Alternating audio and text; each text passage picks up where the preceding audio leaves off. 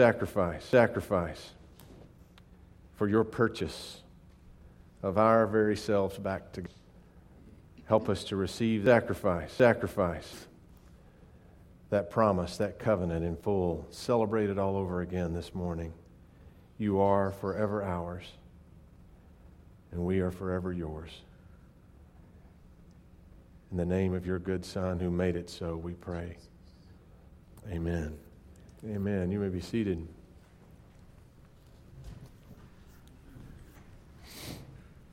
Appreciate you braving the snow and being here at church this morning. It's rare that the snow starts after we get here. Uh, so there wasn't really a call to make about uh, the services this morning, um, and I'm glad that, uh, that, you, that you braved it. Max Lucado says that when uh, the upper story of God invades us, it says it said just in that, that song, God who claimed me here below, when, when his story invades our lower story, a wardrobe change is in order. The state of Tennessee has a change of wardrobe uh, for anyone who's been a drunk driver. If you've ever driven through Tennessee, you might have seen them in their orange vests. And, and, and many, you know, would understand the logic behind it at least. You know, if, if, if with your drunk driving you're neglecting your responsibilities to society, then maybe, maybe a little public humiliation would wake you up. So you don an orange vest. And on the back of your orange vest, for everyone to see as you pick up the trash on uh, the side of I 40, is simply uh, this statement on the back I am a drunk driver. Maybe in the courts that makes sense. But what I don't understand is why we choose those orange vests for ourselves. They may not say I'm a drunk driver, they may say something else. I, I neglected my kids an orange vest that says, I, I, I betrayed my spouse. Uh, an orange vest that simply says, across the back of it, one word addict. And so often we put them on. Why, why is that? Max Lucado says that he was just a, a young uh, pastor in a, in a much larger church, and the senior pastor was busy when, when Amy came in when he walked into the counseling room, having picked up this, this new assignment, uh, he didn't know the lady. She was fairly well dressed, you know, looked well to do, sitting there uh, in the counseling room. And without any introduction, not even her name, she simply blurted out, I abandoned my family. Well, there's a place for a conversation to start. And he, he was new at this. He didn't know quite where to go. And he said, Well, how, how can I help you? And she simply said, Well, tell me what I need to do. I need some work. And he said, Do you, you need, you need work? You, need, you mean you need money? And she looked at him like, you know, a, a, a doctor who didn't know what penicillin was, you know. No, I need some work. I need something to do. There's rooms to clean, room, uh, floors to sweep, some, something to do. I need to work for God. Tell, tell, me what, tell me what I can do. And he realized here was a woman that was living the vest system.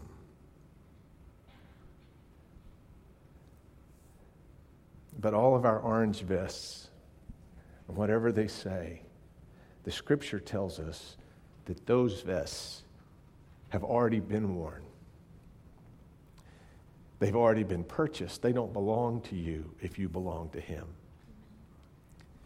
The iniquity of us all was laid on Him. All those orange vests were worn by Christ as He bore our cross, as He did our work, as He atoned for our sins. The good news this morning is not only do you not have to wear your orange vest, but you get a change of wardrobe. If you've been baptized in Christ, you wear Christ. He made him who knew no sin to be sin on our behalf that we might become the righteousness of God in him. So, how about it? Ready to change vests? You look so much better in his than you do in yours. And the good news is, he paid for both. By his blood, the orange vests are paid for by his obedience, his perfect obedience, his sinless life. Your white robe has been purchased. This is not just a place to commune with God, this is a place to change your wardrobe. As you come this morning, if you've been wearing a vest, that woman in Lucado's office, 10 years, she'd been wearing that vest. Maybe there's one that is not right for you anymore. Who's going to wear it? If you let Christ wear it, he won't give it back. Give it to him this morning. Change the wardrobe. Your righteousness has been purchased by the Son of God on the night that he gave himself up for us. Jesus took bread, gave thanks to you, our Father, and broke the bread.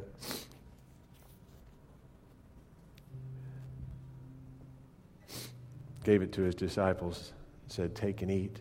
This is my body given for you. Do this in remembrance of me. And after supper, Jesus took the cup and he gave thanks to you, our Father. And he gave it to his disciples and he said, Take and drink from this, all of you, for this is the cup of the new covenant poured out for you and for many for the forgiveness of sins. Do this as often as you drink it in remembrance of me. And so, Lord God, we pray that you pour out your Holy Spirit on these gifts of juice and bread. By your Spirit, may they enact what they signify a wardrobe change, an exchange of the stain of sin for the gift of righteousness in your Son. Father, we pray that we would not only disrobe ourselves of that for which we try to make ourselves right with you, work for you. Help us to live, Father, like those who know that we can't be that way anymore if we're loved like this. Help us to put on Christ and wear him all life long. In the name of the Father, we pray. In the name of Jesus, who taught us to pray, we pray. Our Father, who art in heaven, hallowed be thy name. Thy kingdom come, thy will be done, on earth as it is in heaven. Give us this day our daily bread. Forgive us our trespasses, as we forgive those who trespass against us.